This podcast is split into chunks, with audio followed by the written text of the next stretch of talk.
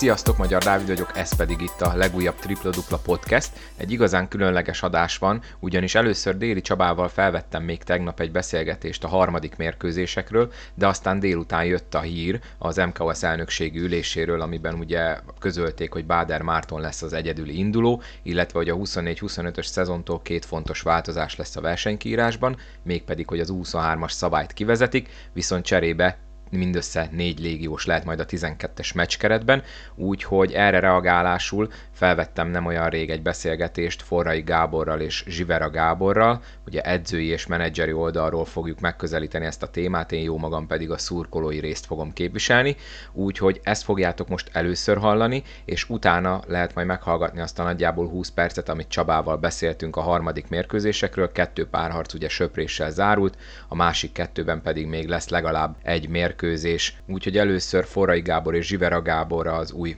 szabályváltozásokról, utána pedig Déri Csaba a harmadik mérkőzésekről. Jó hallgatózást! A tegnapi napon volt egy nagyon fontos MKOS elnökségülés, amin olyan döntések születtek, amiről muszáj most beszélni, és ebben pedig segítségemre lesz az edzői oldalról Forrai Gábor Fofó. Szervusz Fofó! Szervusz, köszöntöm a hallgatókat!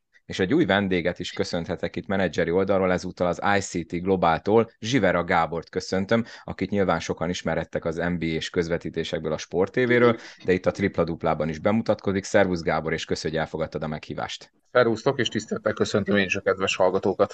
Nem is tudom, melyikkel kezdjük, ugye az is kiderült, hogy Báder Márton lesz minden bizonyal az MKS elnöke, ugye másodikán lesz a választás, de ő az egyedüli induló, nem tudom, hogy erről akarunk-e beszélni, hogy ez mit jelent számotokra. Én ugye a másik kettő döntést akarom majd kivesézni, ami nem a következő, hanem az azutáni a 24-25-ös szezontól fog élni, de hogyha arról esetleg van véleményetek, hogy ez így most mit jelent az MKS-nek, ugye mindketten azért nagyon közel és sok szálon kötődtök ugye a kosárlabdának az életéhez, a mindennap életéhez. Fofó, téged kérdezlek, hogy szerinted ez milyen változtatás lesz, vagy mit lehet ettől egyáltalán várni, vagy még korai erről beszélni?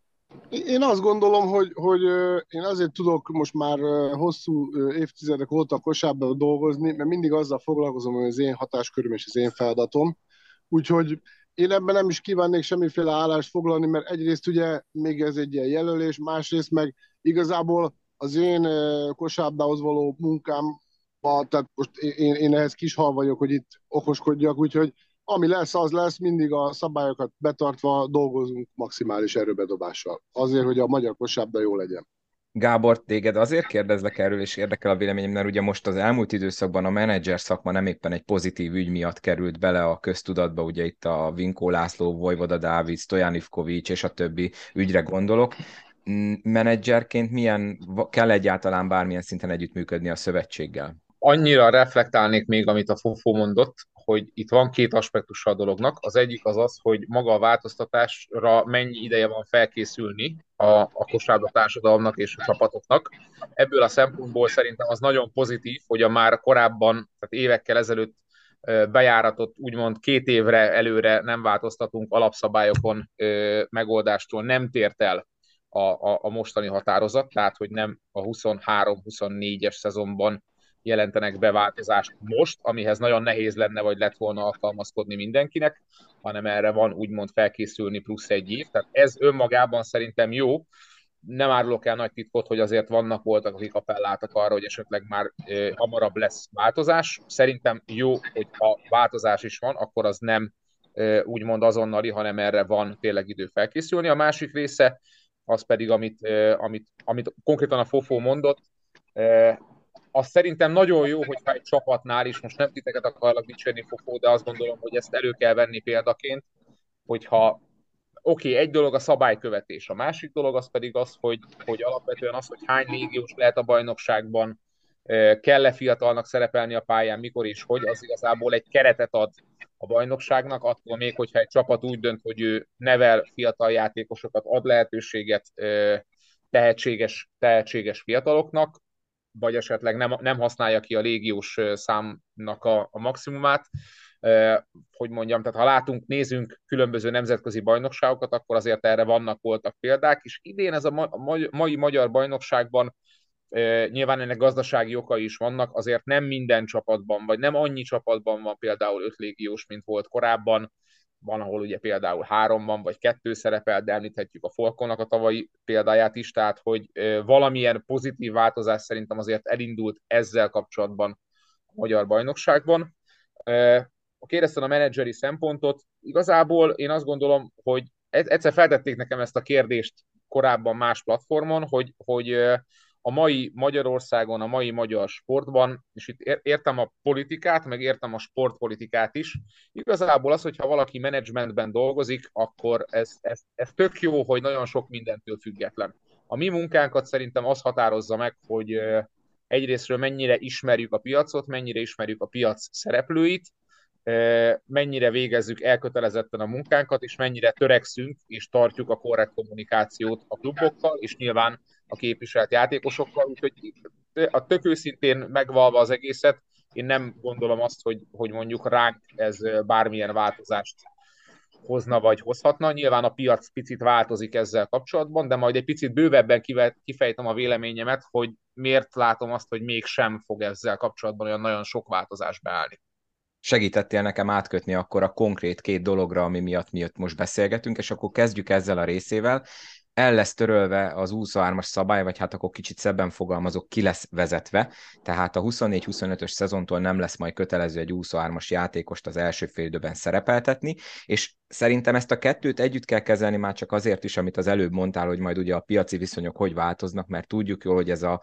a jó 23-asoknak eléggé felsrófolta az árát ez a szabály, viszont ugye az lesz a másik nagy változtatás, ami szerintem sokkal nagyobb horderejű, mint amennyire talán elsőnek látszik, hogy a 12-es meccskeretbe csak négy nem hazai nevelésű, tehát ergo légiós lesz nevezhető, és akkor ez megint akkor valószínűleg azt fogja hozni, hogy akkor a használható magyar játékosoknak az egekbe szökik az ára, és tudjuk jól, hogy nem feltétlenül van annyira rengeteg belőlük. Melyik őtök szeretnék kezdeni? Mert én szerintem tényleg ezt a kettőt érdemes egybe kezelni. Kezdje menedzser úr! No, hát uh, itt ugye beszélünk árakról és egyebekről, itt azért azt meg, meg hozzátenném, hogy nyilván evidencia, amit mondok, de ugye ez nem, nem magyar probléma. Tehát bárhol, bármilyen kvázi légiós szabály van a különböző nemzetközi bajnokságokban, ez ugye mindenhol egy teljesen egyértelmű sportgazdasági következmény, hogy a, hazai, az ugyanolyan képességű hazai játékos, az mindig drágább lesz, mint az ugyanolyan képességű, ugyanazon a poszton szereplő légiós, hiszen egész egyszerűen nagyobb poolból lehet választani légiósokat. Tehát ez ilyen értelemben egy evidencia ez az egekbe szöknek az árak és, és, és egyéb részének szerintem két aspektusa van. Az egyik az ez, a sportgazdasági, a másik pedig kicsit, hogyha már így nem tudom, arról beszélünk, hogy a magyar kosárlabdát segíteni, ha már itt van Fofó, akkor tényleg az, hogy a válogatottnak legyenek olyan, a válogatottnak is legyen egy olyan utánpótlása, akire majd 5-10 vagy akár még több év múlva lehet érdemben építeni, az nagyon szorosan összefügg azzal, hogy a bajnokságban hány magyar játékos, milyen magyar játékos, és azok a játékosok milyen szerepkörben tudnak felelősséget kapni.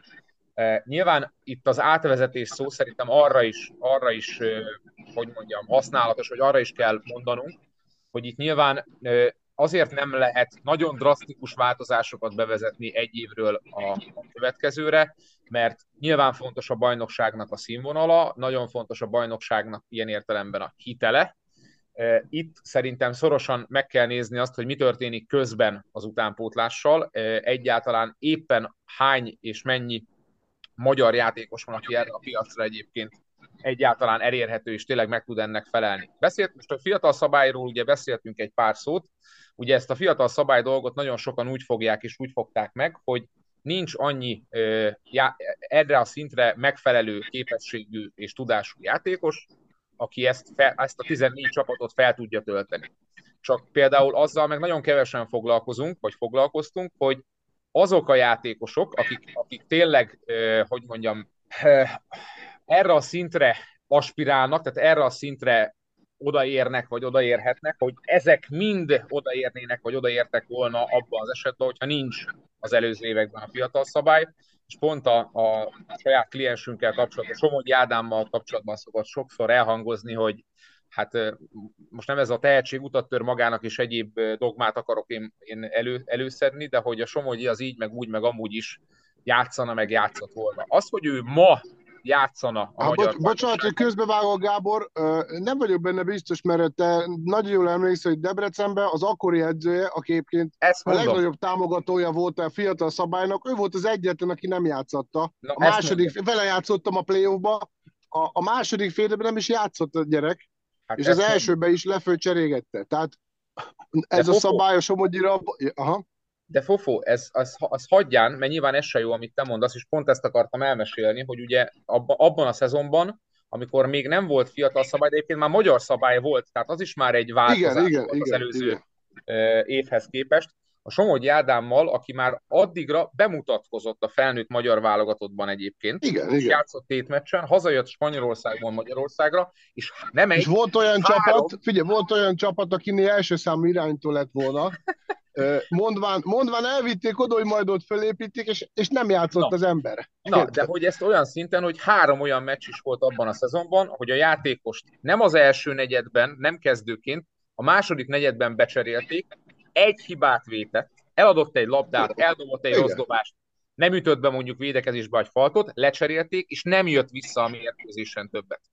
Kristály tisztán emlékszem. Sopronban, és most, eh, eh, tehát most egy aspektust mondok, Sopronban ülök egy U16-os EIBL tornán, mellettem ül egy, egy random spanyol scout, életemben nem beszéltem vele előtte, akkor egyébként ez, a, ez szintén ugyanez a szezon, tehát a- az a Covid előtt még magyar szabály volt, de fiatal szabály nem. Igen, igen, így van. Valerio Igen. Vincent, Valerio Vincent már a, a, a, a, fa, a, a természetesen az atomerőmű játékosa volt, és ül mellettem a spanyol scout, beszélgetünk általános dolgokról, és látja, hogy, hogy én így nagyjából képbe a magyar kosárlabda dolgaival, és így rám néz, és mondja, hogy figyelj már, hagyd tegyek már fel neked egy, egy szakmai kérdés, és szeretném, hogyha erre tényleg válaszolnál, hogyha tudsz. Tehát ezt nem viccből kérdezte, amit mondok.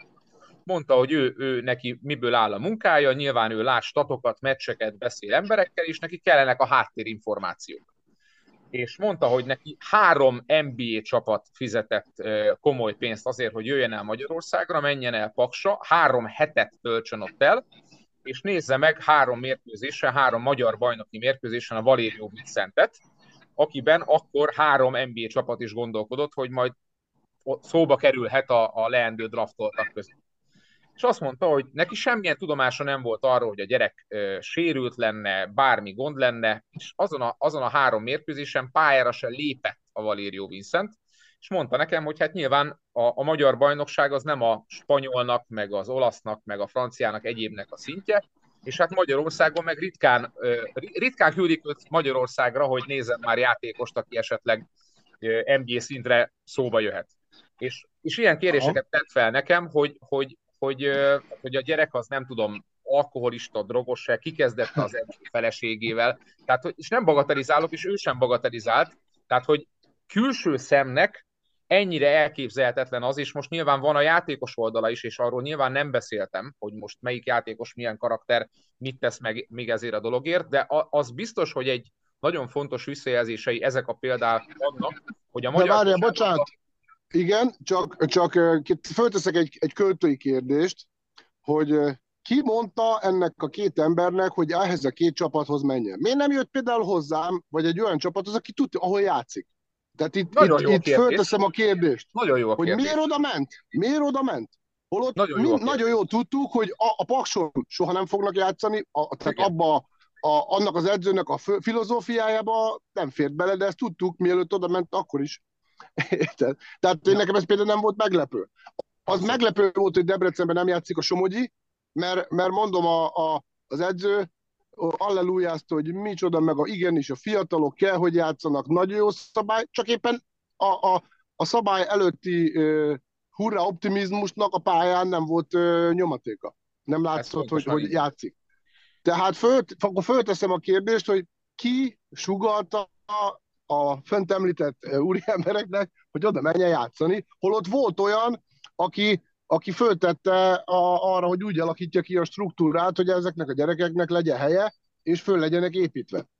Én azt gondolom, erre a válasz, az, az általános válasz az az, hogy itt közös felelősség van abban a tekintetben, hogy ha vannak tehetségei a magyar kosárlabdának, akkor azok nyilván azon a helyen, azon a bizalommal, azzal a munkával és abban a kultúrában nevelődjenek, és az, amit te feltettél kérdésként, az, hogy, az, hogy mondjuk ezeknek a gyerekeknek ki mit sugal és ki mit sugalt ezekben a szituációkban, vagy később a pályafutásuk során, abban pedig nyilván a, nyilván a mindenkori menedzsmentnek is ö, szerepe van. Tehát, Na, hogy ez teljesen egyértelmű. Erre gondoltam, én is azt, erre gondoltam. És nem, és ezért mondom azt, hogy ez közös felelősség, mert, mert van, tehát a, van a tehetség, van a lehetőség, és nyilván ezeket kell effektíve jól, jól összepárosítani, de egyébként, hogyha nyilván én a kettőből az egyik szituációban voltam érintett, és őszintén megmondom Igen. neked, hogy nekem is, nekem is csalódottság volt, amit ott tapasztalok, vagy tapasztaltam abban a szituációban. Nyilvánvalóan, amikor mondjuk a Somogyi Ádámot előveszik, vagy elővették, hogy miért váltott Debrecenből, akkor nyilván ennek voltak ilyen jellegű előzményei is. De nem, nyilván ez nem a Debrecenre, meg a, az Adriára van kihegyezve, csak egy példát szerettem volna ezzel kapcsolatban elmondani. Itt most ehhez én is hozzá szeretnék szólni, mert nagyon jókat mondtatok, és még annak idején az első év után Déri Csaba csinált egy nagyon jó ilyen kimutatást, hogy azok az 23-asok, akiknek ugye játszani kellett a szabály első évében, de a következő szezonra már nem voltak játszathatók a szabály miatt, hogy mennyi lehetőséget kaptak, és valami nagyon-nagyon alacsony szám volt, tehát konvergált talán a nullához, és igazából én itt azt kérdezném tőletek, hogy ez nem-e azért van, mert ugye nagyon sok klub próbálkozik külföldi, magyar szinten tapasztalatlan edzőkkel. Most, hogy ez miért van, arra ne térjünk rá. És ugye sokszor előkerül az eredménykényszer. És hogy nem-e az van, hogy ugye inkább a, a légiósban, inkább az idősebb magyarban bíznak, mert hogy ugye eredményt kell felmutatni, mint hogy ugye arra szánjanak időt, energiát, meccseket, akár meccs kimenetelt, hogy ugye a fiatalok lehetőséget kapjanak, vagy, vagy nem tudom, lehet edzői felfogás. Tehát ez, amit például mondtatok, hogy, vagy mondtál Gábor, hogy itt volt ugye egy NBA scout, és hogy a Valerio nem játszott pont azokon a mérkőzéseken. Tehát, hogy most is megvan, hogy hiába van olyan, aki, aki játszhatna a szabály nélkül, és ugye itt mondjátok Somogyi Ádit, ő is volt, amikor nem játszott, tehát akkor ez itt mind az edzői felelősség is valamilyen szinten, meg a klubvezető is, tehát a klubstruktúrák, hogy ugye azonnali eredményekre van szükség. Nem tudom, hogy hogy akkor ezek után meg mi lesz. Tehát ugye sokszor volt már, hogy az utánpótlás edzőknek is a felelőssége meg, hogy ugye ne az NBA egy átcsoport legyen büntetve azért, mert gyerekkorban nem tudják jól kiképezni a, a srácokat, ugye főleg a fizikalitás, meg, a, meg az erőlét, meg az állóképesség, meg a stb. Tehát, hogy, hogy most akkor igazából Cseberből vederbe fogunk ezzel esni, csak nem 23-asokkal, hanem a gyengébb képességű magyar játékosokkal? Szerintem nem. Én azt gondolom, hogy, hogy a nagyon sok fiatal játékos, és ez egy magyar betegség, túl van hype utánpótlás korába. Tehát mi fordítva gondolkozunk magyarok, aki talentum, annak mindent megengednek az edzők, sőt, hát most mit kis túlzásra nyalják a fenekét, meg promotálják, ajánlatják, hogy micsoda tehetség, és mindent elnéznek nekik, az se baj, ha esetleg nem védekezik, mert, mert támadásban nagyon jó. Ilyen pongyolán csinálja meg a, az alap ilyen labdakezelési dolgokat, megállás, megindulás, stb., mert így is ügy, ügyesebb, mint a többi. Na most, a, amikor kikerül a nemzetközi porondra utá, utánpótlásba, vagy fölkerül a felnőttbe, ott ugye ezeket nem tudja megcsinálni, és akkor nyilván nincs ezzel tisztában a srác, hogy mint legfiatalabb neki kell összeszedni a jelzőtrikókat, neki kell kivinni a vizet, a, mert ugye a, a saját korosztályában ő volt a sztár, a, aki ügyetlen, azokkal üvöltöztek, mint az állat, elrontott egyet, lecseréték, a, a, a sztár az elrontott ötöt, semmi probléma nincs, és ebben ő föl. Majd amikor szembesül azzal, hogy a, a felnőttnél nincs, akkor onnantól kezdve a, a ugye mai demokráciában, meg ebben a nagy liberalizmusban itt mindenkinek joga van, csak senkinek nincsen kötelezettsége.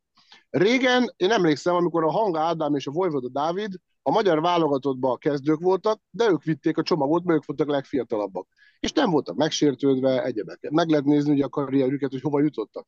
És a mai gyerekekben ez nincs meg, tisztelet a kivételnek, de ez nem a gyerekek hibája. Mert ők így nőnek föl és ugye nincsenek fölkészülve sem taktikailag, sem technikailag, sem fizikálisan, utána bekerülnek ebbe a darálóba, ahol ugye egzisztenciákról van szó, mindenki az edzésen is maga módján oda teszi magát. Itt két út van. Ugye a, van, aki feladja, van, aki egyszerűen összecsinálja magát, nincs idő, hogy fölvegye a ritmust. Az edző azt látja, hogy nem teljesít, nem játszik.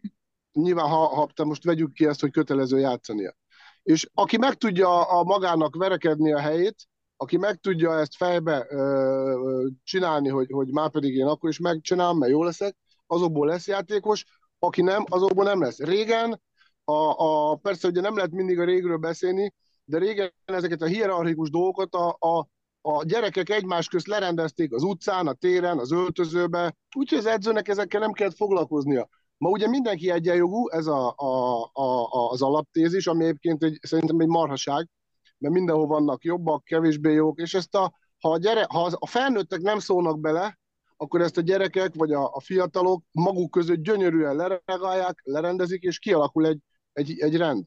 És ahol mindenkinek megvan a szerepe, itt akkor vannak a problémák, amikor mi itt egyelővé akarunk tenni mindenkit, és amikor meg bekerülünk a profi világba, ahol senkit nem érdekel a, az egyenjogúság, az eredmény számít, akkor már nem tudnak sokszor teljesíteni.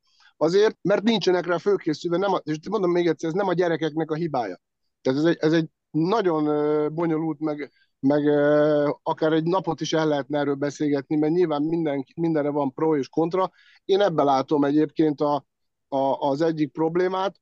A másik meg az, hogy, hogy nagyon sok YouTube edző van Magyarországon, nem csak a kosárlabdában, minden sportágban, belekapunk mindenbe, nézzünk valami gyakorlatot, fogalmunk nincs, hogy, hogy mit miért, akkor ezt csináljuk, esetleg helytelenül, a gyerek rosszat tanul meg, és a, a nem motorizálódnak azok a, a helyes technikai elemek semmilyen szinten, amit utána nagyobb sebességgel, nyomás mellett, agresszivitás mellett nem tudnak megcsinálni. Én úgy szoktam fogalmazni, hogy ilyen pongyol a, a, a, a tudásunk, ami itthon ilyen, mit tudom én, 20-30 pontos meccseken simán meg tudjuk csinálni, de már a, amikor agresszív letámadás van, vagy, vagy egy erősebb csapat ellen már esetleg nem tudja megcsinálni, mert a napi edzés munkában egyszerűen a, a, a, a, az edzők nem tudják azt a, a, a, az intenzitást, azt a, az agresszivitást stimulálni, mint ami, mint ami mondjuk egy meccsen, mert nincs annyi gyerek,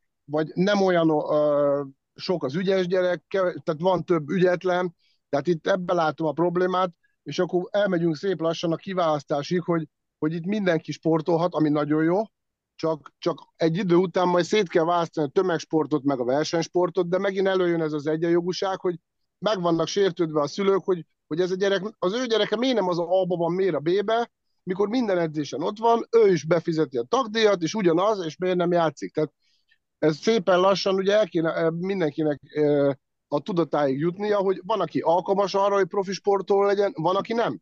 És ez akármilyen nehéz ezeket szépen, egyébként ez az, már szülő is itt bekapcsol, a szülőnek is látni kéne, hogy most ez a gyerek 175 centinél nem lesz magasabb, nem tud felugrani csak 8 centit, akkor se tudja bedobni abba a gyűrűbe a labdát esetleg, hogyha dupla akkora lenne a mérete.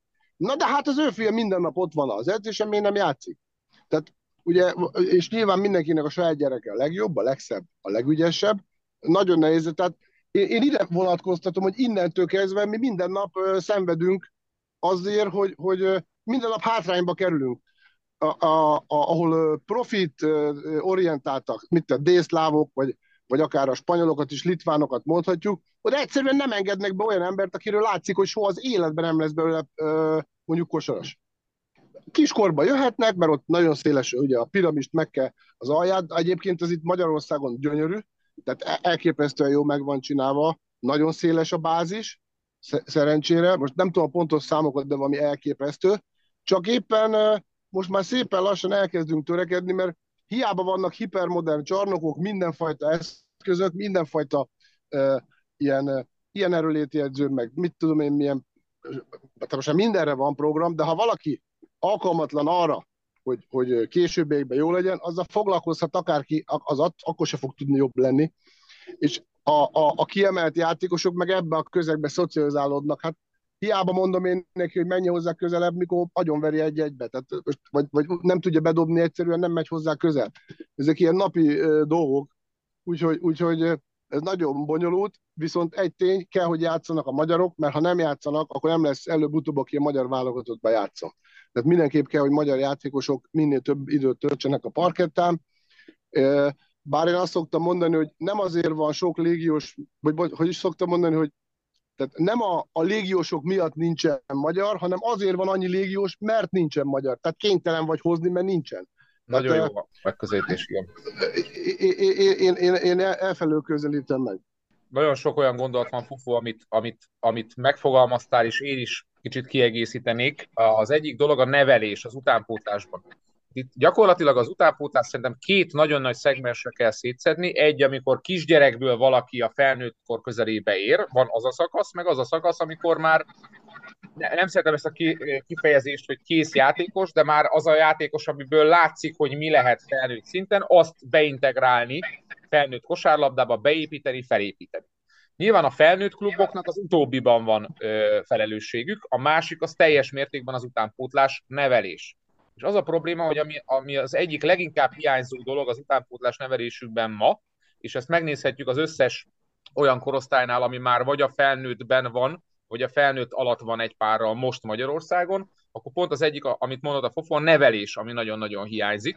Tehát az, hogy az a gyerek az tudja, hogy arra a szintre mi fog kelleni.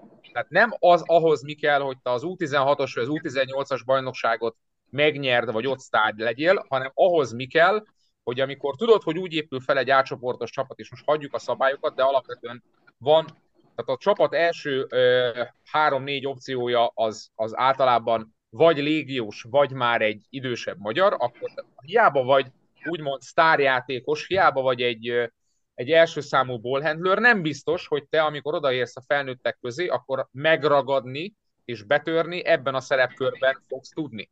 Lehet, hogy te később eljuthatsz ebbe a státuszba, de ahhoz, hogy megfeleljél, a hierarchiában be kell állni valahová, tudni kell olyan, Így van. és ez, ez Figyelj, nagyon... Egyetértek, ebbe egyetértek, de, de ugye hova jutunk vissza, ez nem a gyerek hibája, hanem a, akik foglalkoznak vele. Egy edzőnek meg kell, hogy legyen egy víziója, látni kell, hogy ez a gyerek, ez, ez milyen karakter, hogy ezt most hova képezzük, hogy hiába magas, de ez inkább mezőny kvalitás, ez inkább mit, ez egy, ez egy ilyen agresszívabb, aki jó megy a labdájára, akkor, akkor ezt máshova. Tehát egy edzőnek is tudni kell, és úgy kell irányítani a gyereket, hogy afelé, hogy majd ő mibe lesz jó.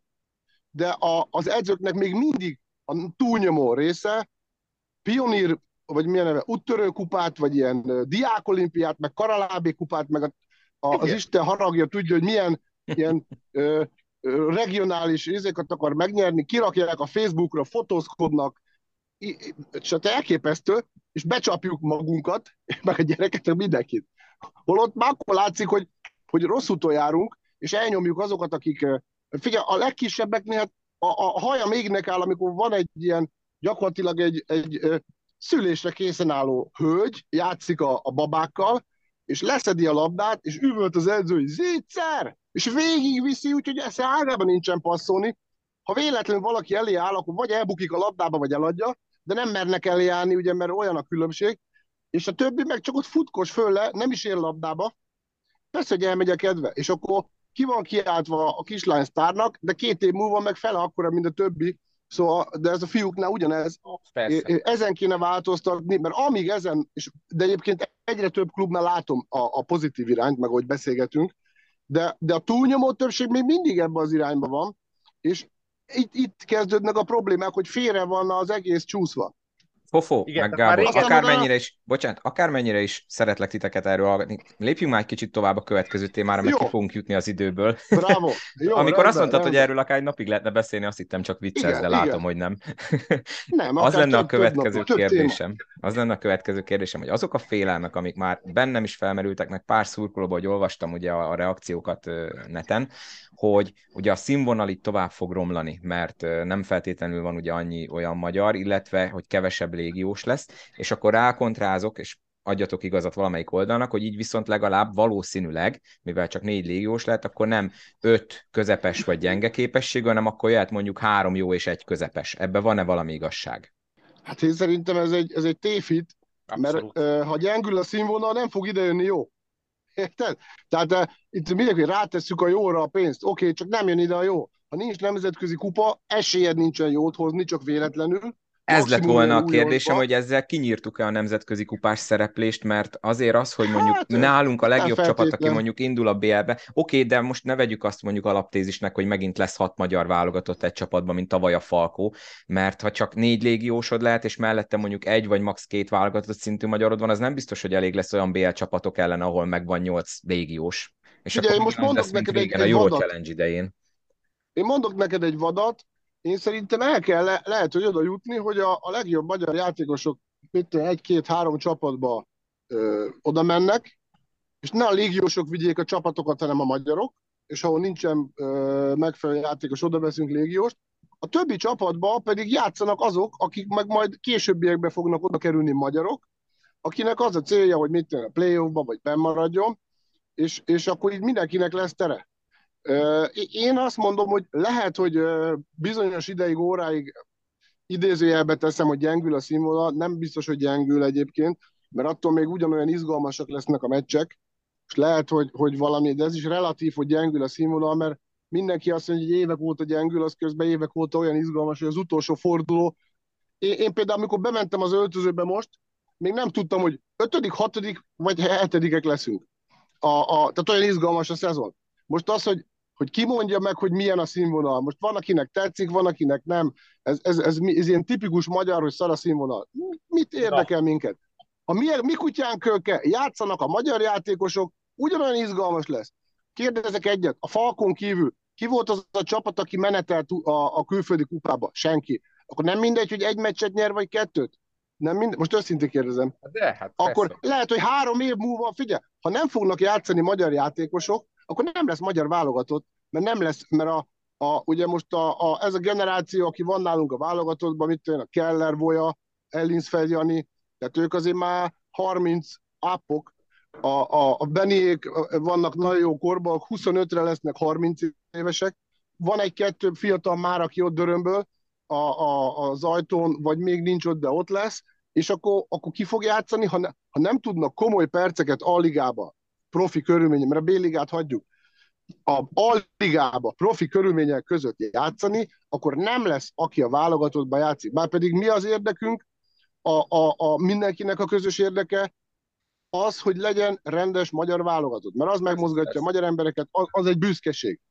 Ha nem játszanak, nem tudnak ott se játszani. Hát nem várhatjuk el tőlük. Én, én szerintem most ez a, lehet, hogy egy picit engedni kell az igényekből, egyet hátralépek azért, hogy utána kettőt lépesek, Pontosan. vagy hármat előre. Ilyen előfordul, Pontosan. ilyen előfordul. Pontosan, és ez a, ezt nem érti meg senki, és ez lenne közös felelősség, hogy re, tehát nem azt kell nézni, hogy jövőre milyen lesz a bajnokság, meg két Persze. év múlva. Öt év múlva legyen, így meg van, tíz év múlva van. legyünk ott, hogy a mostani változtatások miatt legyen annyival több játékos, hogy utána már megforduljon az az arány, amit a Fofó, vagy megforduljon az az aspektus, amit a Fofó mondott, hogy ne azért legyen sok vagy több légiós, mert nincs elég magyar, hanem azért, mert növekszik a színvonal, lehet idehozni még jobb légiósokat, és ezáltal ö, dönthet úgy egy csapat, hogy egy királyt választja, vagy a másikat. És amit Fofó kimondott, na az az, amit nem mond ki senki. Itt a, a, a, milyen, milyen a bajnokság színvonalát, azt nagyon sokan összekeverik, ez nem mindig ö, nem egy és ugyanaz, a, hogy milyen kompetitív a bajnokság.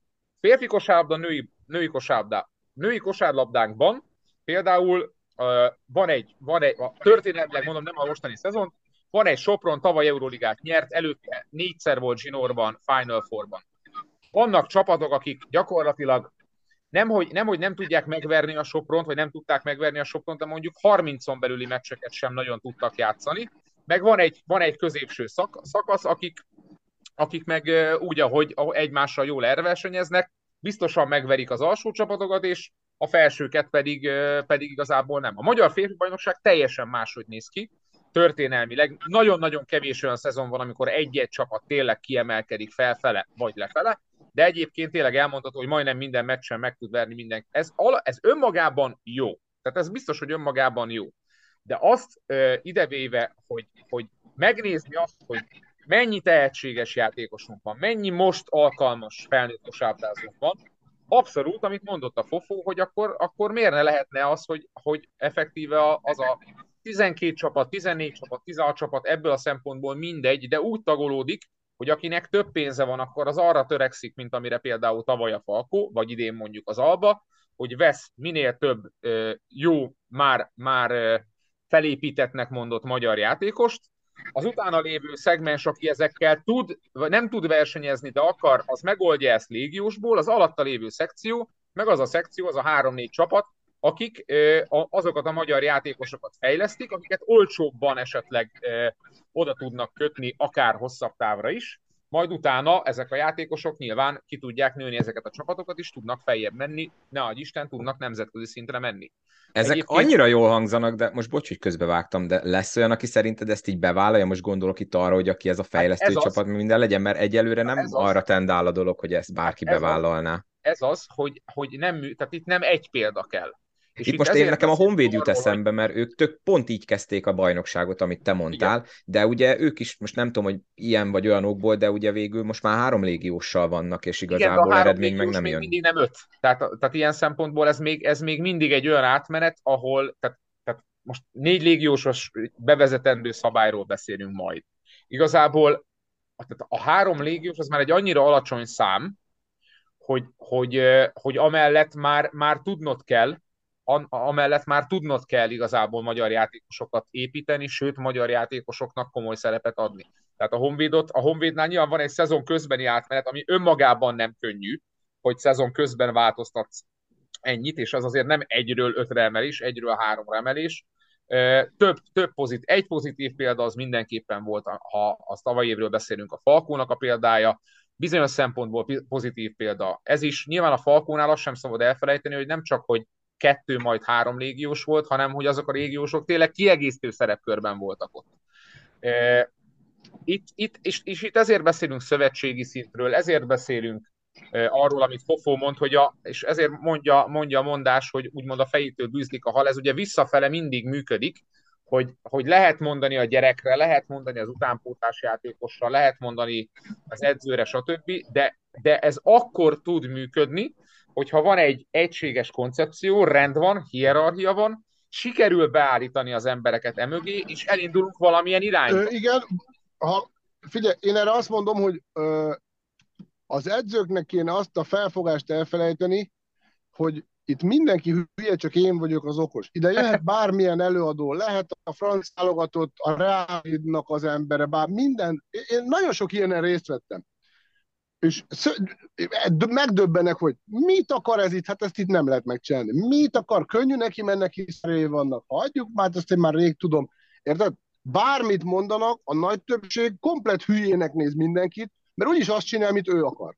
Ő meg azt csinálja, amit ő csinált 20 éve, 30 éve, 40 éve, vagy az ő edzője ezt csinálta, és addig, amíg nem lesz egy tényleg a, az alapkérdésekben egy egységes, pozitív, modern, előrehaladott álláspont, addig nulla szansz van, mert, mert a, a, a szövetségnek a, a csapataiba az alatt a négy-öt hét alatt nem tudsz egyszerűen olyan munkát végezni, hogy te versenyképes legyél, és itt a, a kluboknak kéne büszkének lenni, hogy, hogy ők segítik a, a, játékosokat, meg a nemzeti válogatottat a, a, a sikerre, de ők csak a, a, azt mondják, hogy hát ez hülye, miért nem vitt el a Józsit, a, a Géza simán befért volna, mert tehát, elképesztő. De az, hogy a napi munkába próbáljuk a mai modern elemeket beépíteni, az, az még véletlenül sincsen. Tehát mindenki megvan róla győződve, hogy ő fasz a gyerek, champion, és mindenki más hülye. Akkor urak, ha jól értem, ti igazából nyilván inkább a pozitív oldalát próbáljátok látni ennek az egésznek. Ugye a szurkoló az nem mindig látja ezeket a hosszabb távú célokat, amiket ti az előbb nagyon jól kifejtettetek, de akkor igazából, hogyha egy, egy végszót akarnék kicsikarni belőletek, akkor az lenne, hogy bizakodjunk, mert hossz, ha, ha most mondjuk következő egy-két szezonban nem is, de hosszabb távon lesz és lehet ennek nagyon jó eredménye? Szerintem ne bizakodjunk, hanem dolgozzunk. Hát ez a, ez a kulcs. Ne, ne, ne komolyan. mindenki, mindenki mindenről beszél, mindenki mindent szeret kritizálni. Nem baj, nyilván ilyen világban érünk, hogy mindenkinek mindenről van véleménye, csak a nap végén bármilyen aspektust fogunk meg, az, a, az az egyik legnagyobb hiányosság, hogy tisztelt a kivételnek, de nem, nem mindannyian szeretünk, meg akarunk dolgozni, meg a nap végén nem teszünk eleget azért, hogy az adott célokat elérjük.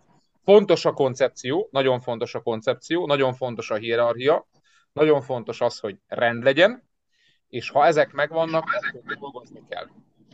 Persze, A-ból B-be százféleképpen el lehet jutni, csak legyen egy, egy a kiindulási pontunktól egy cél, hogy hova akarunk eljutni, azt meg kell határozni, és ahhoz ragaszkodni kell. Ugye mi Kecskeméten, nem tudom, most már 10x éve egy, egy, adott, egy adott rendszer mellett dolgozunk, és erről nem, nem térünk el, nyilván mindig próbáljuk frissíteni, de, de mindenki tudja, hogy mire számíthat, megvannak a, a klisék, és azt gondolom, hogy, hogy ez tényleg eredményesen működik. Ugye vannak mindig fiatal embereink, fiatal játékosaink, akik, akiket használunk. Nyilván nekünk is tudni kell, hogy ki az, akit akarunk, milyen posztra, milyen feladatokkal, mindig egy kicsit több feladattal, de egy a lényeg, amit a Zsivara Gábor sportszakember is kiemelt, tehát dolgozni kell, mert annélkül nem megy. Semmilyen a, a, az élet semmilyen más területén nem megy, mindenhol dolgozni kell, a, a kosárlabdában sincs ez másképpen. Az nem árt, hogyha ha, ha jó, tehát ha jó irányvonalon mellett persze, dolgozunk, mert persze. ugye szokták mondani, hogy, hogy ugye a legjobb párosítás az az, hogyha valaki nagyon szorgalmas, ambiciózus és jót csinál. A, a kevésbé rossz, hogyha valaki lusta, tehát dolgozgat, de nem csinál úgy különösebben semmit, mert az nem tesz kárt. Aki kárt tesz, az az ambiciózus hát, kretén, aki jogos, jogos. szorgalmas, de marhaságot csinál. Tehát azért az nagyon fontos, hogy, hogy próbáljunk jót csinálni, és nem kell nekünk megváltani a világot, vagy föltalálni a spanyol viaszt, megvannak a, a már működő dolgok, amik, amik jól mennek, és azokat kéne én szerintem alkalmazni, és, és, és akkor meg az egység, hogy nem mindenki más fele húzzon, Igen. meg, meg ugye szeretünk mi, mi magyarok mindig kritizálni mindenkit, csak az az igazság, hogy bármelyik külföldi náció, akár idejön, vagy, vagy bárhol a, a saját hazájukban, hogy nagyjából egységesek, mi, mi pedig még, még keresztbe teszünk saját magunknak, hát ez elképesztő. Tehát az, én például mindig örülök, a végre egy, a fiatal, vagy akár nem fiatal, teljesen mindegy magyar kollega az alcsoportba szerephez jut. Szoktam uh, SMS-t küldeni, ha nyernek, vagy ha kinevezik. Tehát én egyáltalán nem irigykedek, mondom, én örülök. De sajnos én, én a saját bőrömön is tapasztalom, hogy ez a többség nem így van ezzel. Hát inkább külön örül, hogyha a magyarok kikapnak, vagy buknak, vagy kirúgják, boldogok egyszerűen az emberek. Tehát itt minden téren egységbe kell kovácsolódnunk, segíteni egymást, mert csak akkor tud előrelépni a kosárba. Ha, ha ez nincs meg, akkor nem tudunk előrelépni.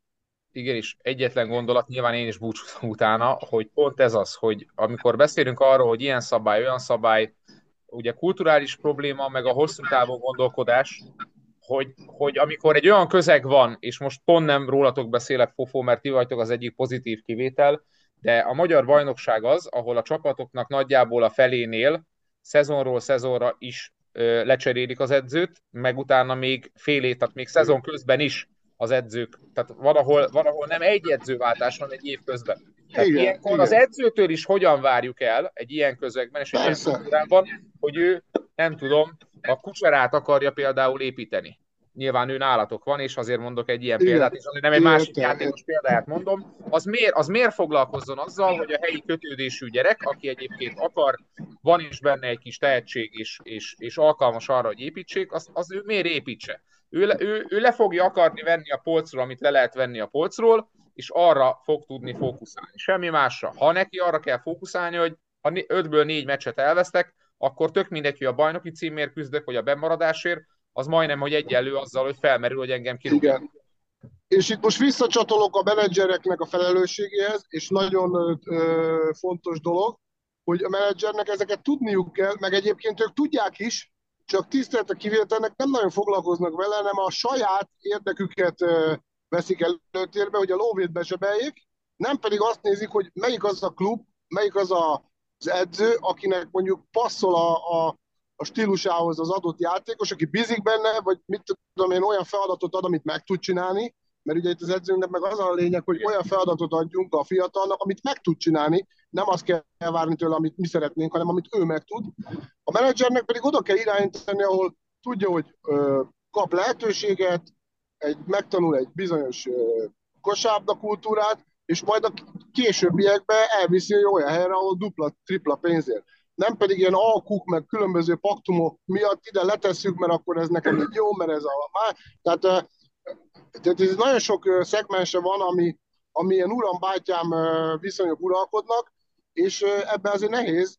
Ezért van az, hogy ide jön bármilyen külföldi edző, akármilyen pedigrével, akármilyen reputációval, 10-ből 9 megbukik. Ha csak nincs mellette egy olyan, aki mondjuk nagyon jól ismeri a magyar viszonyokat, önzetlenül akar segíteni, ezt most direkt hangsúlyozom ki, de van olyan, ahol nem is akarnak segíteni, mert örülnek, hogyha megbukik és kirúgják, vagy na mindegy. Úgyhogy tehát itt semmi nem úgy működik Magyarországon, mint amit ahogy a világ másik tájai, igen, igen. de ezért, e, e, e, ezért, ezért szeretjük, és ezért fontos az, hogy, hogy adjuk a magyaroknak a lehetőséget, melléjük kell tenni mindig egy mentort, mert fiataloknak nyilván nincsen tapasztalatuk, és meg kell határozni azt, hogy figyelj, mit kell bizonyos játékpercet adni a, mit, a saját nevelősi játékosoknak. Ha nem a bajnoki címre mész, mert nyilván egyébként senki nem várhatja el, hogyha egy bajnoki címre törő csapatnál nevelgessünk, mert azért kettő együtt nem megy. Tehát azt azért el kell dönteni, de itt ez a, a klubvezetésnek a, a, a, céljainál meghatározzuk. Meg, Meg normál esetben erre lenne ott a úszas csapat, nem? Tehát normál esetben arra lenne hát, ott az, az utánpótlás csapat. Az úszas, az, az, nem, az, egy, az egy ámítás. Az gyakorlatilag az egy ámítás, igen. Azt mondom, hogy ez lenne a normál eset, de pont az előbb mondtad szerintem itt a tételmondatot, hogy itt semmi sem úgy működik. Egyébként Gábor itt most ne, a... Igen, igen. Zsivera Gábor, a jelenlegi szituációban mennyire nehéz idehozni mondjuk egy ilyen felsőbb kategóriás légiós? Talán az elején mondtad ugye, hogy nem is fog ide jönni, mert ugye, hogyha nincs nemzetközi kupa, meg ha nincs olyan minőség. Ja, ezt én most... mondtam egyébként, mert saját bőrömön is tapasztaltam, sőt, bocs, hogy én válaszolok, csak tehát nekem konkrét példám van, hogy én több pénzt kínáltam egy játékosnak, mint az a csapat, amelyik FIBA kupába indult, és elment oda. Mm. Akkor igen, ezzel megválaszoltátok a kérdést valószínűleg. Ja, ja. Annyit akartam Ez mondjuk még a Fehérváron, mikor voltam, konkrétan a Warnerről beszélek. Igen. Hát a tehát, Warner hogy... kevesebb pénzére elment a szónokba, mert volt, volt FIBA kupa. Így és van. abszolút tehát, meg lehetett érteni. Egy, egy és utána egyébként bejött neki egy külföldi úgy gondolkodik, hogy nyilván fontos a pénz, de az is ugyanannyira fontos, hogy abban az adott szituációban mennyire tudja magát kvázi megmutatni, és onnan potenciálisan hova tud tovább menni. Tehát a magyar bajnokság Neki az azért... teljesen mindegy, hogy Bukarest vagy Budapest. Tök mindegy. Így van. Igen, de szerintem ez nem is baj, mert én szerintem a nagy többség tisztában van azzal, hogy a légiósok számára ez egy ugródeszka bajnokság, tehát van, aki valószínűleg csak egy évet fog itt lenni, de hogyha abba az egy évben viszont olyan dolgokat tud csinálni, akkor, tehát én most itt gondolok például Perire, vagy akár Warner, korábban Trotter, tehát azért ők egy jó szezon után is akár ilyen klublegendák tudnak lenni, ezzel szerintem nem is lenne probléma, csak hogyha nem fognak jönni ide ilyen légiósok, akkor, akkor gáz van. Én azt gondolom, hogy nem feltétlenül van, nem, hát igen, én nem feltétlenül gondolom azt, hogy gáz van akkor, de ezt mindjárt gyorsan kifejtem, csak amit mondott Fofó a menedzserek kapcsán, hogy igazából a menedzsment is akkor jár jól, hosszú távon és anyagilag, hogyha úgy gondolkodik, amit a Fofó mondott. Tehát, hogy itt, itt jön a közös felelősség, pontosan, és most itt a magyar játékosokról, meg a fiatal játékosokról beszélünk, vagy akár edzőkről, tehát, hogy alapvetően ennek, ennek pont ez lenne a lényeg, ezt szeretném, szerettem volna megerősíteni. A másik része, hogy ez a top légiós idehozása. Tehát itt, itt két, két dolog van. Az egyik az, az a, és ha megint a, érdekes, hogy a Kecskeméten egy csomó dolog példa. Tehát, hogy a Kecskemétnél vannak ugye olyan légiósok, akik mondjuk akár Kecskeméten, akár Magyarországon nagyon-nagyon sok éve itt vannak már. Ez mit ad? Identitást. Ez az egyik fontos. A másik, ami nagyon nincsen a magyar kosárlabdában, kontinuitás. Tehát, hogy az sem ördögtől való szerintem, sőt, az is kifejezetten irány is példa, hogy, és most nem bántva nyilván a nálatok nagyon sok éve itt lévő külföldieket, köztük is nyilván vannak különbségek, hogy, hogy az abszolút jó irány, hogyha ide úgy hozol külföldit, akivel tudsz több évre építeni, építkezni, és, e, e, és ennek megfelelően mellé a magyar játékosokat is jobban fel tudod építeni, hiszen nem úgy kell gondolkodnod, nem úgy kell csapatot építened, hogy jó, most akkor ez a négy vagy öt külföldi van, és akkor majd jövőre meg, meg teljesen másik négy-öt. Tehát ez is egy olyan aspektus, ami erő, előre vezet. És most bocsánat, hogy ezt mondom, én nem bántani akarom a magyar kosárlabda szurkolóit. Én úgy ülök itt veletek, hogy én tényleg követem a magyar férfi felnőtt kosárlabdát, most csak a férfiakról beszélünk, nőkről nem. Nézem az NBA-t, nézem az Euró, Euróligát, nézek utánpótlást ne haragudjon és ne sértődjön meg senki, de ha én csúcskosárlabdát akarok nézni, akkor bekapcsolom az NBA mérkőzéseket, vagy, az, vagy a másik oldalon az Euroliga mérkőzéseket. Ha én szolnoki vagyok, nem vagyok, de ha szolnoki vagyok, körmendi vagyok, zalaegerszaki vagyok, kecskeméti vagyok, akkor én azért megyek ki a kosárda mérkőzésre elsősorban, mert egy, azt akarom látni, hogy az én csapatom az meghal a pályán, és, és megtesz mindent azért, hogy megnyerje azt a mérkőzést, és valamilyen szinten kötődik, kötődik hozzám. A másik pedig az, hogy mivel én magyar kosárlabda mérkőzésre megyek ki, azért megyek ki magyar kosárlabda mérkőzésre, mert valamilyen szintű, reális kötődést akarok látni.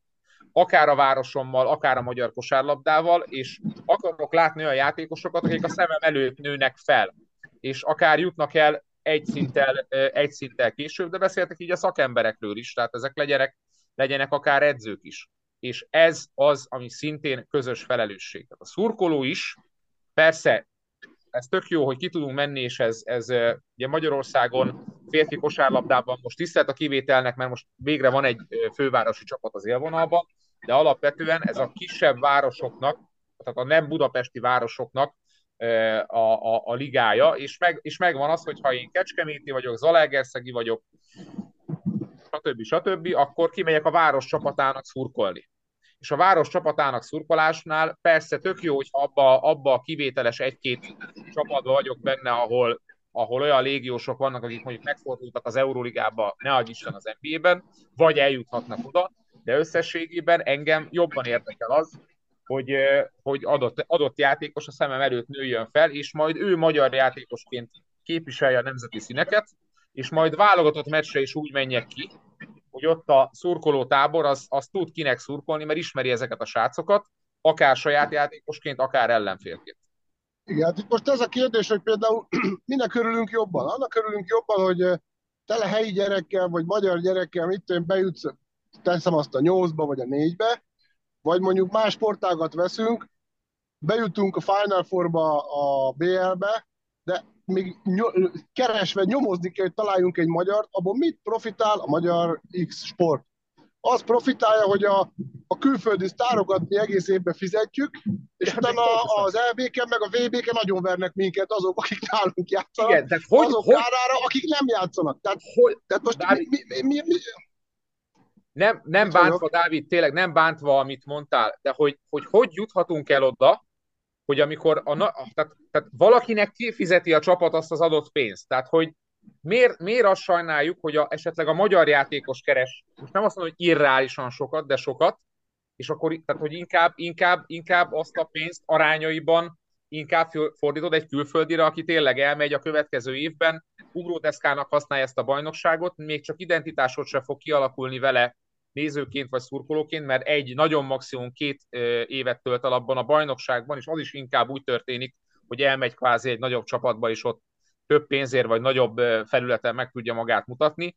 Miért, miért azt sajnáljuk, hogy a magyar játékosokat mi nem tudjuk tisztességesen, nem tisztességesen, akár úgymond túlfizetni. És ez a probléma, amikor arról beszélünk, hogy kondi edzők, meg egyebek, hogy ott is, ott is mindenki siránkozik, hogy ilyen, meg olyan, meg amolyan a magyar kondicionális felkészítés, és azzal meg senki nem foglalkozik, hogy igazából vannak Magyarországon dolgozó komoly sporták specifikus kondi edzők, de azokat meg senki nem akarja, per nem tudja megfizetni, és ezért sokkal gyengébb minőségű szakembereket nem, nem, nem akarok senkit bántani, azokat alkalmazunk kluboknál, utánpótlás szituációkban, és, és fel se ismerjük, hogy mondjuk melyik területre kéne mennyi pénzt, meg mennyi forrást csoportosítani annak érdekében, hogy valamit elindítsunk változás szinten, és produkáljunk eredményt. Egyetértek azzal, amit mondasz, én szerintem itt is az van egy kicsit, amit a, az előbb mondtam, hogy a szurkoló is ilyen szempontból ilyen eredményorientált. Most nyilván tisztelet a kivételnek, meg akinek nem inge. Én is sokszor észreveszem magamon, hogy akármennyire is talán egy kicsit többet tudok a háttérről, mint egy átlag szurkoló, de amikor kint vagyok az olajmeccsen, akkor én is azt akarom, hogy az olaj nyerjen, nem feltétlenül érdekel, hogy most éppen játszik-e a saját nevelésű, vagy hogy hogy, hogy van. Igen, ez egy kicsit egy ilyen, ilyen szemellenzős hozzáállás, tudom jól a részemről, talán ebbe is egy Ezzel kicsit fejlődni kell. az arany középutat. Igen, igen az, arany az arányokhoz szól minden. Valahol. Igen, igen. Pontosan, pontosan. Tehát nem lehet minőségi légiós nélkül, meg, meg úgymond ikonok vagy sztárok nélkül nem lehet eredményt elérni, de valahol meg kell azt is, hogy a, a sajátjainkat is védjük és fejlesszük. Úgyhogy itt, itt ez egy, tehát magyarul vezetői feladat, ez egy nagyon komoly és kemény feladat, tehát a, a vezetőinknek föl van adva a lecke, és sok helyen egyébként én látom, hogy, hogy törekednek erre, Abszolút. és egyre több helyen, de, de ez nem megy egyik napra a másikra, itt, itt azért türelemre van szükség, és bizony, ahogy az előbb már beszéltük, hogy néha hátra kell lépni egy-egy lépcsőfokot, hogy utána kettőt-hármat fölfele tudjunk menni. Igen, talán ez lesz itt a legjobb végszó, mert ha visszaemlékszünk, nem is olyan rég, én emlékszem, amikor elkezdtem járni meccsre, az kb. vágyálom volt bármelyik magyar csapatnak, hogy nemzetközi kupa legyen. Aztán szépen fokozatosan eljutottunk oda, hogy az olaj ugye Adria Liga, meg Euro Challenge Final Four, akkor most a Falkó BL, tehát igazából én tényleg remélem, hogy az lesz, amit ti mondhatok, hogy akár ez az egy hátralépés, ami nem is biztos, hogy amúgy hátralépés, de tűnhet annak, Igen. az azt e, fogja jelenteni, hogy akkor kettőt utána tudunk előrelépni. Egyébként csak még egy nagyon gyors gondolat itt a végére Fofó eszembe jutott, hogy ha már ugye jövőre is így marad a versenykírás, ugye most először van ez, hogy majd játszani kell az 5-7. helyért is. Most ti, hogy kiestetek az Alba ellen, mennyire lesz nehéz motiválni a fiúkat erre a mondhatjuk úgy, hogy jelentéktelen, most én nem akarok belemenni, hogy mekkora különbségek vannak támogatásokban, hogy ötödik vagy hetedik leszel, de ennek szerinted van így értelme most a bajnokságban? Figyelj, mindig meg kell találni egy célt, meg kell találni egy motivációt, és föl kell használni mindent valamire. És mi is ezt megtaláltuk. Nálunk most először az első számú prioritás az, hogy a, az U20-as csapatunk bejusson ugye a keresztjáték után a, a 8-as döntőbe, első mérkőzést megnyertük, a második pont ma lesz egyébként a, a visszavágó. Bízom benne, hogy, hogy olyan eredmény lesz, hogy bejutunk a döntőbe. Utána nyilván fölkészülnek a fiúk a, a döntőre, de vele párhuzamosan, mert ugye, azt, ugye hat ember, de gyakorlatilag 6-7 ember van abban a csapatban, aki a felnőttbe is szerepet játszik. Tehát az azt, mert ugye itt hajlamosak vagyunk összekeverni, hogy csak azokat az embereket veszünk figyelembe, akik pályára lépnek, na de hát ugye egy, egy edzésen 12-15 embernek kell részt venni, hogy tudjunk minőségi munkát végezni, tehát nem szabad figyelmen kívül hagyni azokat is, akik esetleg még nem is léptek nagyon pályára, ők is ugyanolyan fontos tagjai és ugyanolyan fontos szerepe van a csapatban. De most ugye ők elmennek játszani, közben a, a, a, akik ugye már idősebbek, azok egy másfajta munkát kell végezni, tehát ez egy, szintén egy komoly kihívás, egy, egy szép feladat, és én meg inkább úgy fogalmazok, hogy mi nem kiestünk a négyből, hanem bejutottunk a nyolcba, ahol játszhatunk az ötödik helyére esetleg. Úgyhogy ez a motivációnk. Most megint nem foglalkozom azzal, hogy most van szünet, vagy nincs szünet, ez van, teljesen mindegy, én ezt kiskoromban már megtanultam, hogy azzal nem tudok, tehát nem szabad azzal a dologgal foglalkozni, amire semmilyen ráhatásod nincs. Már pedig erre nekem nincsen ráhatásom, hogy most ez a szabály, akkor ez szerint kell menni. Mert aki nem tud azonnal alkalmazkodni, és nem tudja megtalálni a, a mindenben a pozitívumot, meg a célt, az egy elveszett ember, a soha nem lesz boldog, mindig csak ilyen károgó pessimista lesz, és, és úgy fogja leélni az életét. Én mindenben próbálom a, a pozitívet megfogni, és akkor én boldogan élek.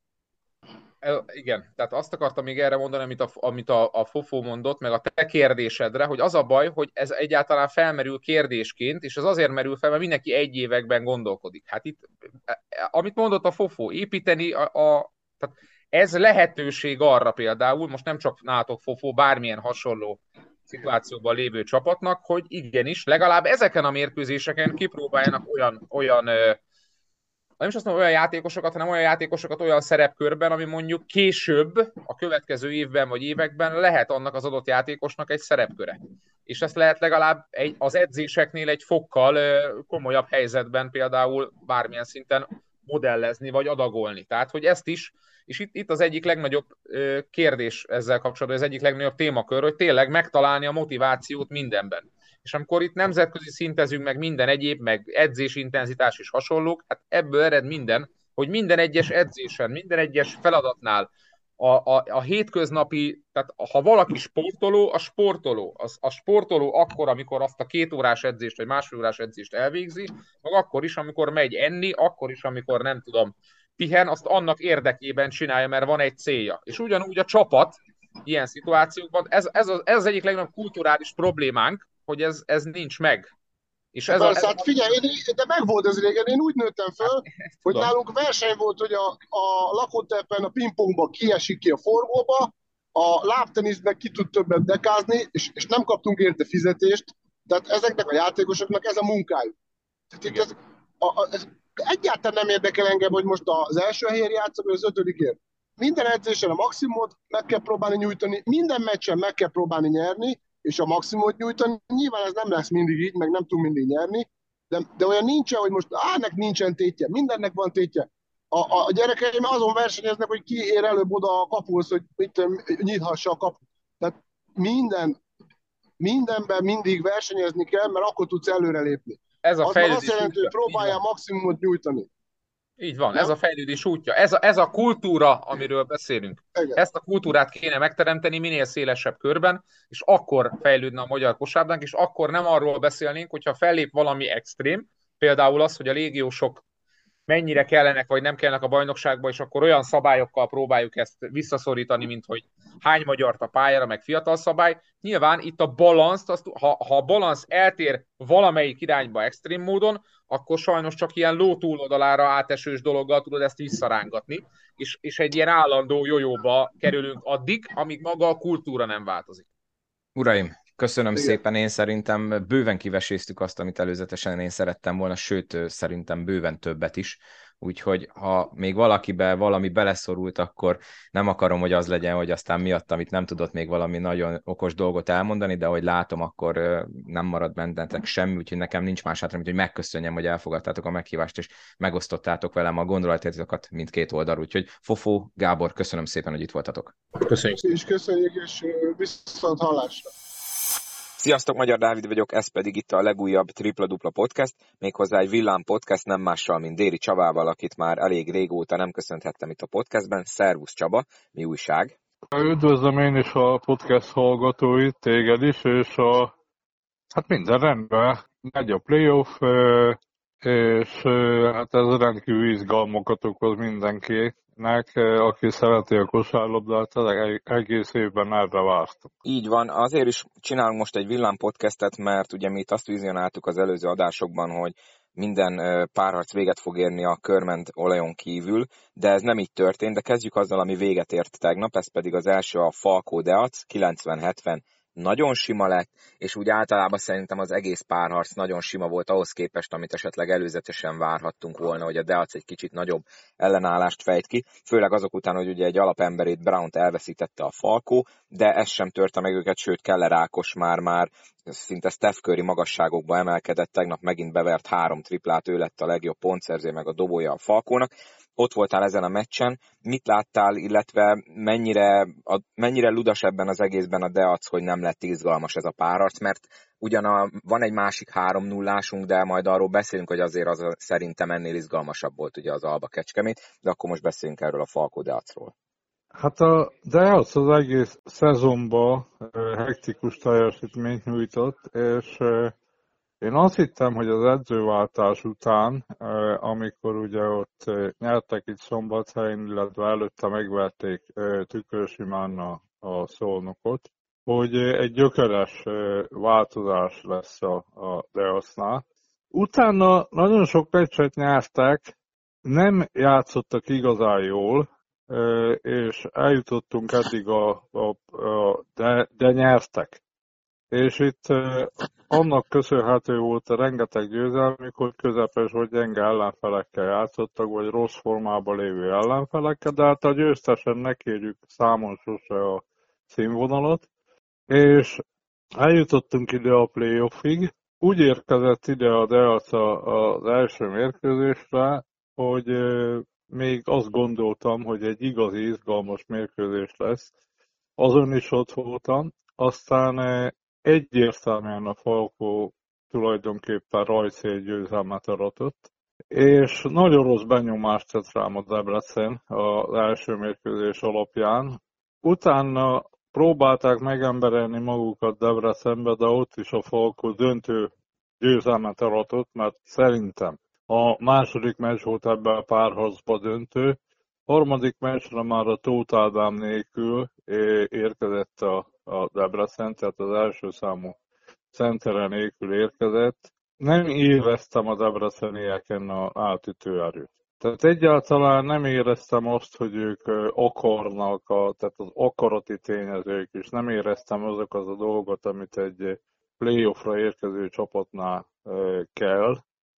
A Falkó tükörsimán nyerte ezt a mérkőzést, úgy is, hogy a, a Debrecen egyszer-kétszer, egyszer-kétszer, amikor jobb szakaszt fogott ki, Falkó nem kért időt, például az első volt ott egy 13-0-ás szakaszuk, de így is, így is nagyon-nagyon könnyen vette, és az volt még az érzésem, hogy annyit hozott ki magából Falkó, mennyi feltétlen szükséges, könnyen, nagyon könnyedén csinálták ezt a 3-0-at. Szerintem nagyon sokat elmond az a statisztika, hogy a mérkőzés 40 percéből 39,5 percig a Falko vezetett, tehát kvázi csak 0-0-nál volt úgymond szoros a mérkőzés, és 25 is volt már közte. Úgyhogy a Falko az most pihenhet, ugye így most több mint két hét szünetük lesz a söpréssel a, ugye az 20-as bajnoki döntő miatt, a Deac pedig majd folytatja az 5-7. helyért való küzdelemben. És akkor menjünk a másik párharcra, ami ugye szintén 3-0 lett, de itt azért a Kecskemét szerintem mondhatjuk, hogy mind a három mérkőzésen ott volt, és akár győzelmi esélye is voltak. Itt ugye most 88-79 lett, tehát a vége az 9 pont, de itt szerintem tényleg az utolsó tartalékait felélve a Kecskemét a végén ott volt az alba nyakán, és a utolsó másodpercekre lett ez a nagyobb különbség. Tehát én szerintem ez az a fajta 3-0, ami mondjuk, hogyha az előbb azt mondtuk, hogy a DASZ csalódást okozott, és nagyon sima volt a Falkónak, itt azért az alba megizzadhatott rendesen. Még ha csak három meccsbe is telt, hogy le tudja a párharcot. Hát nagyon hosszú ideig irányította a mérkőzést az első Fehérvári meccsen is a Kecskemét, illetve abszolút egyenlangú partner volt ezen a harmadik mérkőzésen is. Tudott dominálni a hazai pályán is a Kecskemét hosszú ideig. Minden dicséretet megérdemel a, a Kecskemét, hogy méltó partnere volt az Albakomnak, még a 3-0 ellenére is. Az Albakomnak ugye gratulálunk a bejutáshoz, de hát ő több kell majd az elődöntőbe. A Keskemétnek meg sok sikert kívánunk, ugye nyilván a, a 5.-7. helyért fognak továbbiakba játszani. Most ezt az Albakom nem játszottak igazán jól. Ugye a, a, az elő, a Magyar Kupában pedig ugye itt szombathelyen játszottak idegenben, nem jutottak be. Nem játszottak igazán jól, lényegesen többet várok tőlük egyébként majd a, az elődöntőbe. Én nagyon-nagyon erős csapatnak tartom. Ugye a Pongo, aztán a Somogyi Ádám, Vojvoda Dávid, ez három magyar válogatott hátvéd aktív válogatott hátvéd. És négy nagyon komoly légiós van mellettük, illetve van azért ott még anyagapadon, tehát a Takás Milán, Szabó Zsolt, tehát nagyon értékes csapatról van szó, hogyha ők igazán elkapják a formájukat, és olyan formába, olyan harci kedvel fognak játszani, amit, amit tudnak, a legkomolyabb ellenfelei, én úgy érzem most a Falkon. Falkot abszolút esélyesnek tartom, de a legkomolyabb ellenfelének anyagerőre, játékos anyagra egyértelműen a Albakompot tartom. És mennyire kell a fehérvári szurkolóknak aggódni mondjuk például Somogyi Ádámnak a nem túl jó formájától ugye az edzőváltás után, ő nagyon jól játszott, most viszont a három párharc, tehát itt az első körben a három mérkőzés alatt egyszer sem dobott 27%-nál jobban mezőnyből, tehát összesen a három meccs alatt szerzett 20 pontot, nem igazán mennek a játék, és Vojvoda Dávidnak is egyébként inkább lefeleivelő volt a teljesítménye a három mérkőzés alatt, vagy majd most ebben a két hétben, hogyha kell, akkor ugye regeneráció, egy-két ilyen átmozgatás, de tehát, hogy kell aggódni, vagy majd elkapják ők a fonalat, hiszen azért klasszisokról van szó. Nem kell aggódni. A Somogyi Ádámot nagyon jól limitálta a Kecskemét. Nagyon fölkészültek belőle. Illetve az utóbbi hetekben nem volt igazán jó távoli, jó dobóformája, ami meg lesz. Én a Somogyi Ádámot az elődöntőben akár képesnek tartom arra is, hogy minden meccsen 20 pontot dobjon. Tehát egyet, egyáltalán nem kell aggódni miatta. A Vojvoda Dávid ugye e, az edzői taktika alapján padról jön. Van, hogy e, azonnal tud hozzátenni, van, hogy nem. illetve Vojvoda Dávidot nagyon jól ismerte a Kecskemét, és készült belőle szintén.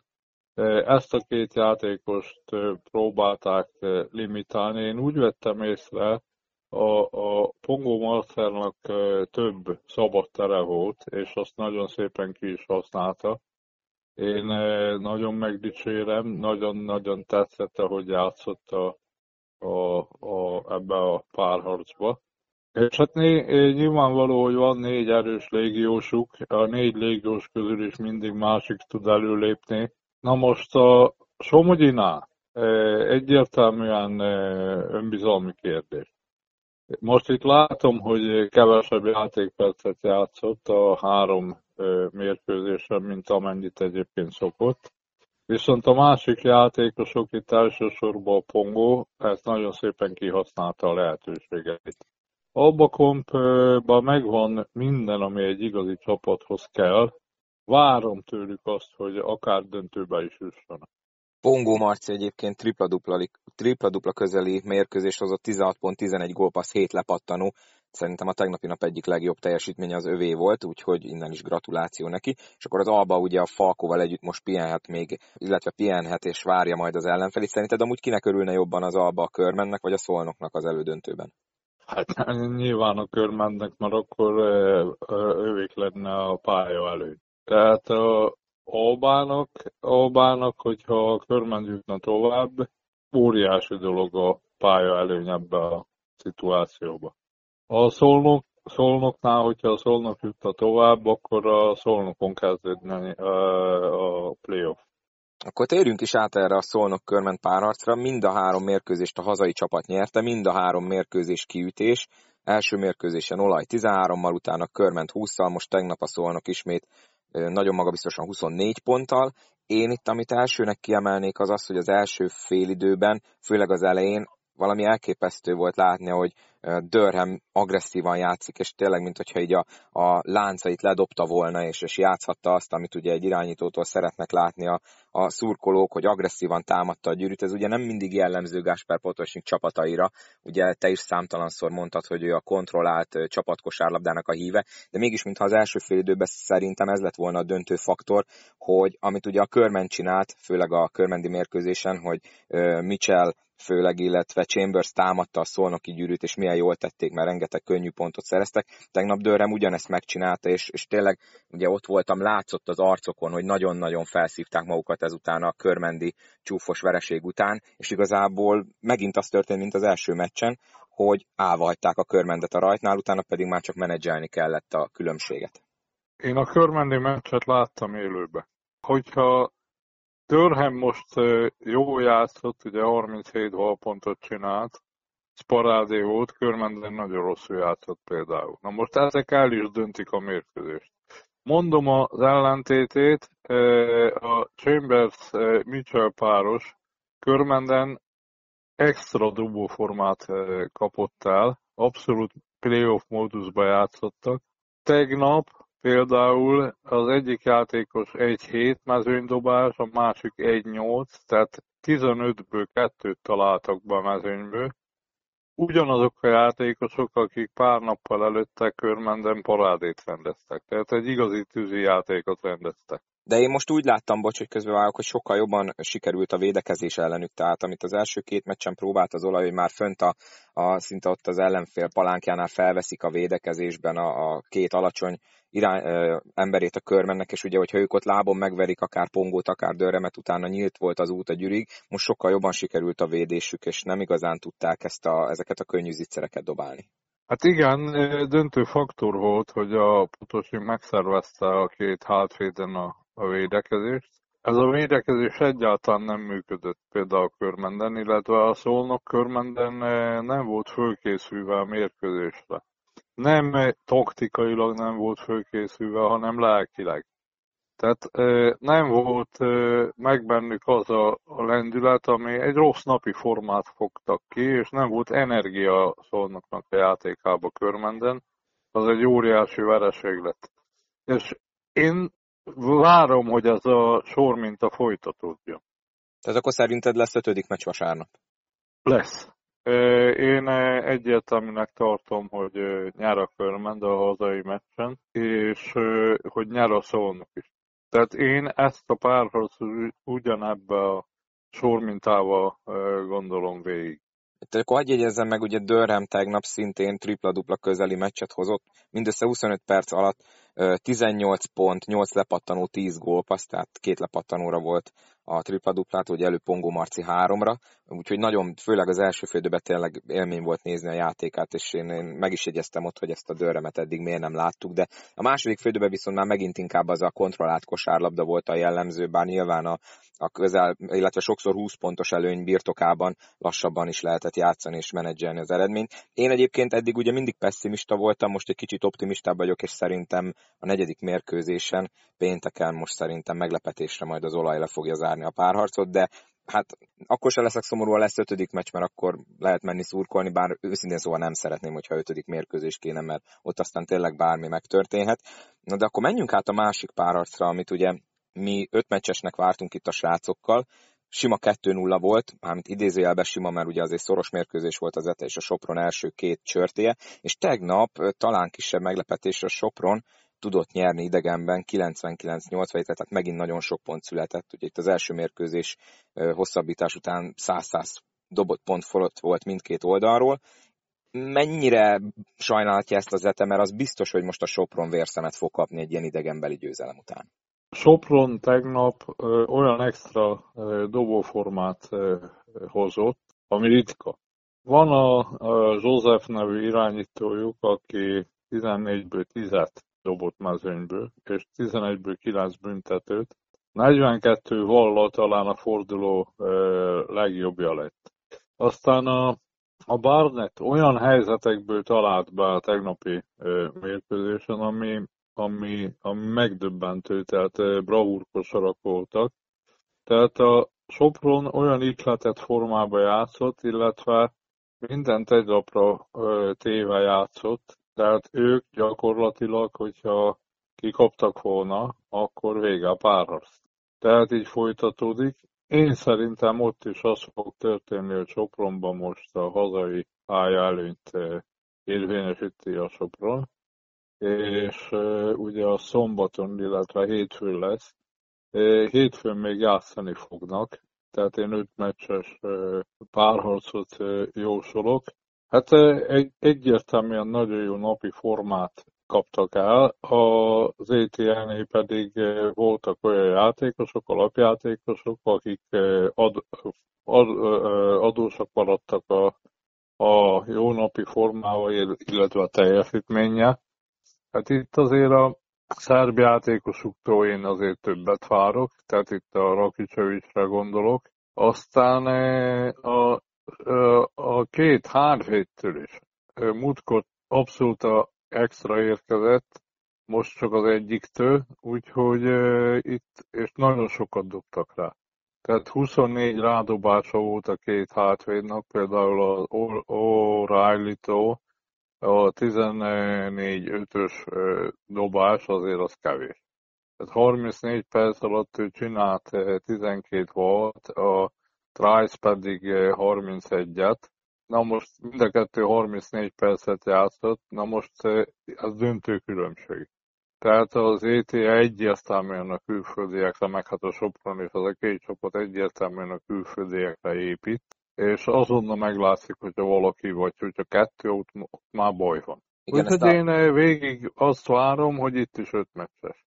Ezt egyébként a statisztika is alátámasztja, Sopron 61%-kal dobott mezőnyből 50%-kal tripláról, túloldalon ugyanez a mutató 40 és 31. Tehát egyébként ez kb. olyan volt, mint a körmend olaja a körmendi mérkőzésen, ott is 60-40 lett a mezőny mutató a végére, bár ott ugye nagyobb lett a különbség. Itt is ez a 12 pont, ez relatíve magabiztosnak tekinthető, bár azért az ETE egyszer sem szakadt le 10-nél sokkal többel, úgyhogy minden esetre az biztos, hogy a Soproni mérkőzésen valószínűleg ott is parádés hangulat lesz, mert érzik a vérszagot a Soproniak, és ugye előtte lesz, ha jól tudom, azért lesz ugye szombaton, mert pénteken a női kosarasok megnyerhetik az újabb bajnoki címet, ott is, ha jól tudom, 2-0 az állása Sopron-Győr döntőben, úgyhogy biztos, hogy az is egy nagyon jó mérkőzés lesz. Itt is megkérdezem akkor tőled, ugye a Falkónak mindegy, mert mindenki ellen pályelőnye van, de melyik csapat feküdne jobban a, a címvédőnek szerinted? Ugyanaz a képességű csapat az Alegerszeg és a Sopron, és mind a kettő közel van, mind a kettő tertházat produkáló csapat. Tulajdonképpen a Falkónak azt mondom, hogy majdnem mindegy. Tehát lehet a Sopron és lehet az Alegerszeg is, ugyanaz a távolság, szinte kilométerre, úgyhogy mindenhova el tudnak menni, el tud menni a közönség. Mind a kettőnél én a Falkót erősebbnek értem.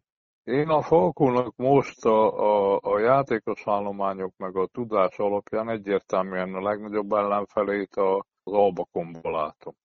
És a Brownnak a hiánya az később esetleg kiütközhet már most? Pótolják, a... pótolják, tehát a Falkónak vannak tartalékai, a fiatal játékosok közül elő tud lépni védekezésbe a szövegjártó, padról érkező játékos volt eddig ugye a Perzol is, illetve kevesebbet játszott sokszor a Pot, illetve a, a Raymond Cavez nagyon sokszor keveset is én láttam rajta, hogy keves előjáték idejét, illetve a szerepét. Tehát a Brown nyilván hiányzik. Hiányzik a rotációból, hiányozni fog a, a védekezésből elsősorban. Nyilvánvalóan hiányzik, de hát egy bajnokságra törő csapatnak vannak annyi belső tartalékai, ami, amit pótolni fognak. Én egyértelműen a Kavesztő várok egy folyamatos jó teljesítményt. Perzoli konstans, ő mindig fogja hozni, és én nagyon sok rejtett tartalékot látok a, a potba, majd gyakorlatilag nem lehet lecserélni, nagyon sokat fog játszani, ha nem lesz a Falkónak semmilyen eh, egészségügyi problémája, tehát sérülése, vagy valamilyen viszmajor eh, eset, bármi, eh, akkor a Falkó nagyon erős így is, egyértelműen a, a Falkót tartom a bajnokság legnagyobb esélyesén. Na hát majd pótolni meglátjuk. fogják Brown-t. Nagy a veszteség, de pótolni fogják meglátjuk, ugye ez még a jövő zené, addig még lesz itt közben nagy szünet a 20-as döntő miatt is, meg egy elődöntős párharc. Köszönöm szépen minden esetre, hogy itt voltál Csaba, és akkor újra itt szakértelmeddel segítetted a podcast hallgatóit abba, hogy tudjuk, hogy mi a helyzet a bajnokságban. Úgyhogy majd találkozunk legközelebb, nem tudom, hogy veled mikor, de minden esetre jó lenne, hogy egyszer be tudnál csatlakozni a Dani Szabi duó mellé, úgyhogy remélem majd ez összejön. Köszönöm szépen. Nektek pedig köszönöm szépen, hogy meghallgattátok ezt az epizódot, iratkozzatok fel, lehet most már követni YouTube-on, TikTokon, találkozunk legközelebb, jó szurkolást mindenkinek a következő meccseken, sziasztok!